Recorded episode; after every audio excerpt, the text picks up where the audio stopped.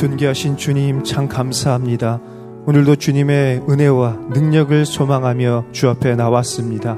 오늘 우리에게 한량없는 은혜를 베풀어 주시고 큰 기쁨으로 돌아갈 수 있도록 주님 함께하여 주시옵소서 이 모든 말씀을 살아계신 예수님의 이름으로 기도 올려드립니다. 아멘. 할렐루야. 우리 새벽 예배 오신 성도님들을 예수님의 이름으로 환영합니다. 오늘 하나님께서 우리에게 가장 좋은 은혜와 좋은 날을 주실 줄 믿습니다. 우리에게 주신 하나님의 말씀은 시편 37편 1절로 9절의 말씀입니다. 저와 여러분께서 한 절씩 교독하시겠습니다. 악을 행하는 자들 때문에 불평하지 말며 불의를 행하는 자들을 시기하지 말지어다. 그들은 풀과 같이 속히 배임을 당할 것이며 푸른 채소같이 쇠잔할 것임이로다. 여호와를 의뢰하고 선을 행하라. 땅에 머무는 동안 그의 성실을 먹을 거리로 삼을 지어다. 또 여호와를 기뻐하라. 그가 내 마음의 소원을 내게 이루어 주시리로다. 내 길을 여호와께 맡기라. 그를 의지하면 그가 이루시고 내 의를 빛같이 나타내시며 내 공의를 정오의 빛같이 하시리로다. 여호와 앞에 잠잠하고 참고 기다리라. 자기 길이 형통하며 악한 꾀를 이루는 자 때문에 불평하지 말지어다. 분을 그치고 노를 버리며 불평하지 말라. 오히려 악을 만들 뿐이라. 진실로 악을 행하는 자들은 끊어질 것이나 여호와를 소망하는 자들은 땅을 차지하리로다. 아멘. 우리의 신앙과 현실이 다를 때가 있습니다. 믿음의 다리를 건너고 싶지만 마치 안개가 가득 찬 그런 다리를 건너는 것처럼 느껴질 때가 있습니다. 오늘 시편은 바로 이런 실전적인 고민을 다루고 있습니다. 시편 37편은 다윗이 쓴 알파벳 시인데 아, 다윗은 마치 이태리 장인처럼 히브리 알파벳 머리 글자를 가지고 한 땀 한 땀 믿음의 수를 놓고 있는 것입니다. 그런데 오늘 시편을 보면 믿음의 사람 다윗도 우리하고 동일한 고민을 하고 있는 것들을 볼 수가 있습니다. 하나님의 약속과는 달리 악인이 너무 형통하고 승승장구하며 악인이 호의호식하는 모습을 보면서 다윗에게도 믿음의 고민이 찾아왔던 것 같습니다. 견고한 다윗의 믿음의 탑에도 아주 실금이 가면서 믿음의 균열이 생겨나기 시작한 것입니다. 하나님께서 다윗을 왕으로 세우시겠다고 약속을 주셨지만 계속해서 다윗은 도망자의 삶을 살았고 무려 12년 동안 계속해서 광야에서 들로 여러 가지 어려움을 당하면서 살아가는 것들을 볼 수가 있습니다. 아마 다윗은 언제쯤 하나님의 약속이 이루어질 것인가라는 그런 고민들을 하면서 살아갔을 것 같습니다. 오늘 우리에게도 이런 고민과 낙심이 있, 있, 있지 않습니까? 성경과 그리고 세상의 이치대로라면 악인은 반드시 심판을 받아야 하고 반드시 저 사람만큼은 넘어지고 고통받아야 되는 것이 어, 우리의 생각일 수도 있습니다. 하지만 우리의 기대와는 달리, 악인이 더 승승장구하고 형통하고 호요식하는 모습을 바라보면서 과연 하나님이 살아계신가 하는 생각을 할 때가 종종 있는 것도 사실입니다. 그런 사람들이 계속해서 미꾸라지처럼 요리조리 법의 심판을 피해 나가는 것을 보면서 우리에게 느껴지는 공통적인 감정은 무엇입니까? 바로 불평입니다. 가슴이 답답하고 이 답답함을 넘어서 때로는 분노가 일어나는 것이 우리의 공통적인 마음이죠. 아마 다윗도 이런 마음이 있었던 것 같습니다. 다윗도 악인들의 형통을 바라보면서 마음의 불평과 시기가 일어나기 시작한 거예요. 도망자의 삶을 살면서 어쩌면 계속해서 이런 마음이 반복되었던 것 같습니다. 기도할 때에 하나님의 약속을 붙잡을 때는 소망이 있고 하나님께서 나를 지켜주실 거야 라는 그런 생각도 하지만 또 저녁에 잠이 돌베개를 베고 잠을 자려고 청할 때에 마음속에 불평과 시기와 분노가 막 일어났던 것 같습니다. 그래서 오늘 다윗은 이런 체험적인 간증을 하고 있습니다. 우리 1절의 말씀을 함께 읽겠습니다. 악을 행하는 자들 때문에 불평하지 말며 불의를 행하는 자들을 시기하지 말지어다. 아멘. 사랑하는 여러분, 오늘 우리는 악한 자들에게 집중하면서 그들 때문에 불평하고 시기하지 말아야 합니다. 왜냐하면 이 불평과 시기의 불꽃이 우리의 영혼을 다 태워버릴 수 있기 때문입니다. 나도 모르게 생겨난 불평과 이 시기의 불꽃이 내 인생을 휩쓸어가는 홍수와 같을 수 있기 때문입니다. 우리가 악인에 대해서 불평하다 보면 어느새 하나님을 향한 원망과 불평으로 나아갈 때가 있습니다. 악인을 바라보면서 시기하다가 이 부러움을 넘어서 질투의 불꽃에 사로잡히는 경험을 종종 하지 않습니까? 이처럼 불평과 시기는 우리의 인생을 태우는 불이고 우리의 인생을 휩쓸어가는 홍수와 같다라는 것입니다. 그러므로 오늘 우리는 악인에게 집중하고 악한 자의 형통함을 바라보면서 불평하고 시기하는 것이 아니라 우리의 마음과 우리의 시선을 하나님께 고정해야 할 것입니다. 하나님의 약속을 믿고 또 믿고 하나님의 약속을 붙잡고 인내하고 또 인내해야 한다라는 것입니다. 우리의 마음에 분노의 불꽃이 붙지 않도록 끊임없이 우리의 마음을 점검하고 지켜야 한다라는 것입니다. 그러면 그렇지 않으면 분노가 우리의 영혼을 불태울 뿐만 아니라 우리가 더 나아가서 또 다른 악을 만드는 죄의 공장이 될 수도 있습니다. 그래서 성경은 이렇게 말씀합니다. 우리 7절과 8절의 말씀을 함께 읽어보겠습니다. 시작. 여호와 앞에 잠잠하고 참고 기다리라. 자기 길이 형통하며 악한 꾀를 이루는 자 때문에 불평하지 말지어다. 분을 그치고 노를 버리며 불평하지 말라. 오히려 악을 만들 뿐이라. 아멘. 악한 세상에서 우리가 할 일은 무엇입니까? 바로 여호와 앞에서 잠잠하고 참고 기다리는 것입니다. 하나님의 약속을 믿고 우리의 마음을 지키는 것이 악한 세상을 살아가는 성도의 자세라는 것이죠. 때로는 우리가 바보처럼 느껴질 수도 있습니다. 그러나 그럼에도 불구하고 우리는 하나님의 약속을 믿고 잠잠하고 참고 기다려야 한다라는 것입니다. 왜냐하면 여러분, 아무리 세상 앞에 가서 호소하고 아무리 세상을 붙잡고 뒤흔들어도 아무리 분노로 하늘을 향해 권투를 해도 바뀌지 않는 것들이 있다라는 것입니다.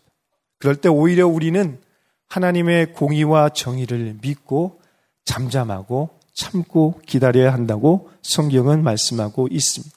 왜냐하면 반드시 하나님의 때가 되면 악인들은 심판을 받기 때문이죠. 2절의 말씀입니다.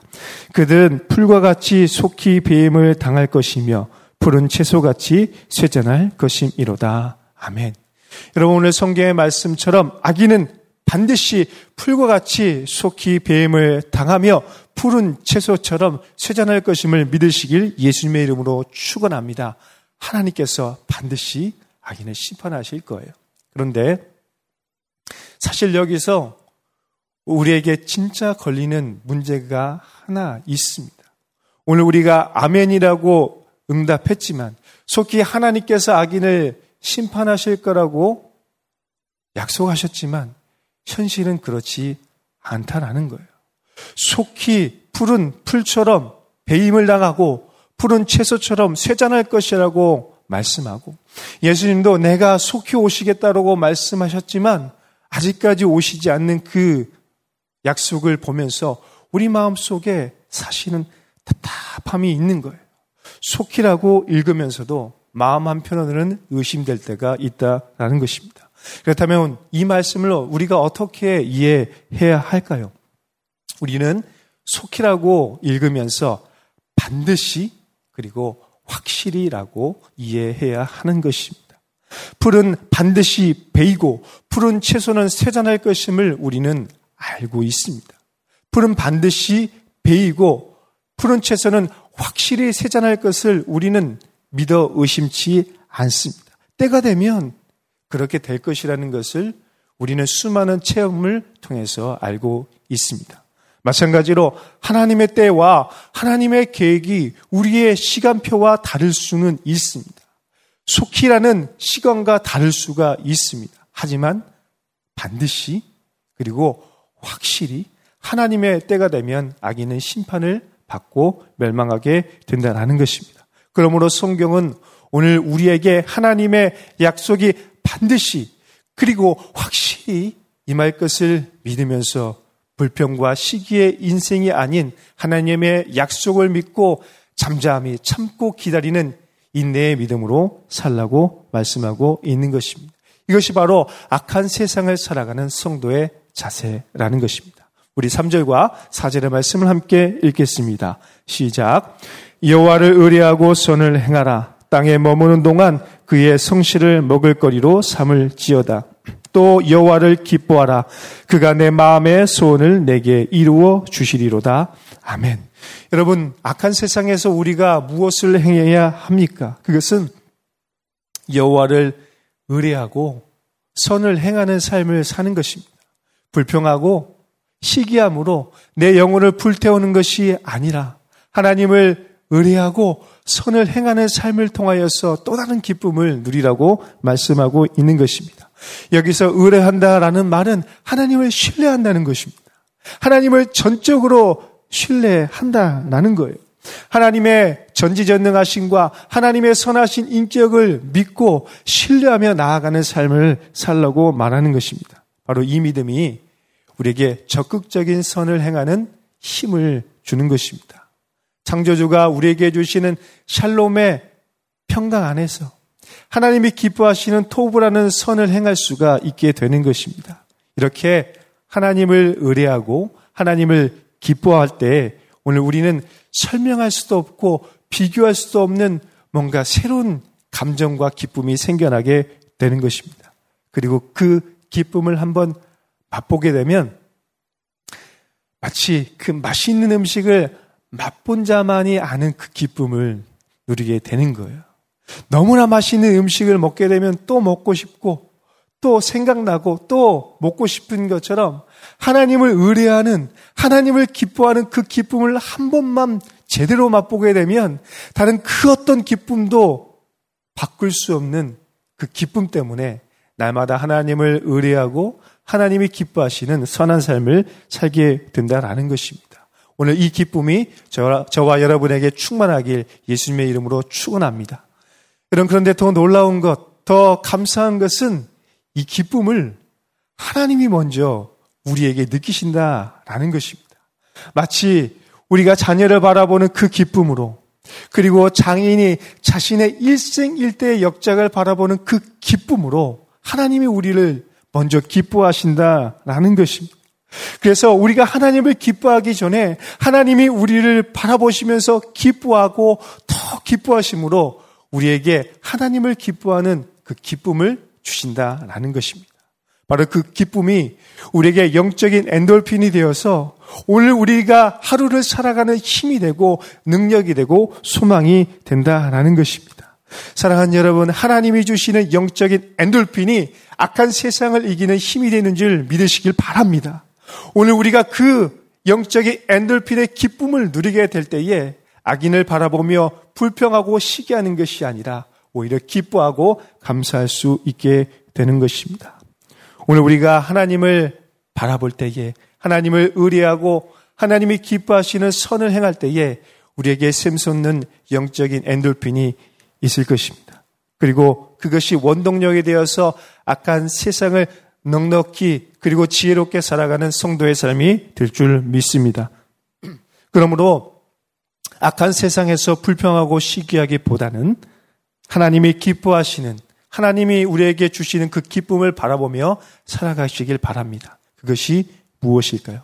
바로 하나님이 우리의 마음에 이루어 주시는 소원입니다. 여러분, 하나님은 우리의 소원을 들어주시는 분입니다. 믿으십니까? 하나님이 우리의 소원을 반드시 이루어 주십니다. 만약 우리가 하나님이 기뻐하시는 소원을 갖는다면 하나님은 그 소원을 반드시 이루어 주실 것입니다. 더 나아가서 우리의 이기적인 소원을 거룩한 하나님의 소원으로 바꿔 주셔서 우리의 마음과 우리의 생각이 우리 자신에게만 집중하는 것이 아니라 하나님의 마음과 하나님의 눈이 거하시는 그곳으로 우리의 마음을 이끌어 주시고 우리의 시선을 이끌어 주시고 우리의 기도의 지경을 넓혀 주실 줄 믿습니다. 그래서 우리의 삶이 하나님이 기뻐하시는 인생으로 바뀌게 되는 거예요. 사랑하는 여러분, 우리가 살아가는 세상은 격동하는 바다와 같습니다. 너무나 우리가 생각하는 것보다 위험하고 또 악하기 때문에 우리의 힘만으로는 소원의 항구에 도달하기가 어렵습니다. 너무나 격동하는 바다이기 때문에 우리의 힘과 지혜로 우리가 원하는 소원의 항구에 그 목적지에 도착하지 못할 때가 많이 있습니다. 그래서 그 소원의 항구에 생명의 항구에 도착하는 유일한 길이 있다면 우리 인생의 길을 하나님께 내어 맡기는 것입니다. 위대한 선장이신 그리고 가짜 왕이 아닌 진짜 왕이신 예수님께 우리 인생의 키를 내어 맡길 때에 하나님이 진정으로 원하시는 소원의 항구에 이룰 수 있다라는 것입니다. 오늘 우리에게 당장 필요한 문제만을 맡기는 것이 아니라 우리의 생명과 우리의 영혼과 우리의 모든 문제를 주님께 내어 맡길 때 만왕의 왕이시고 진짜 왕이신 예수님께서 우리를 소원의 항구로 인도해 주실 것입니다.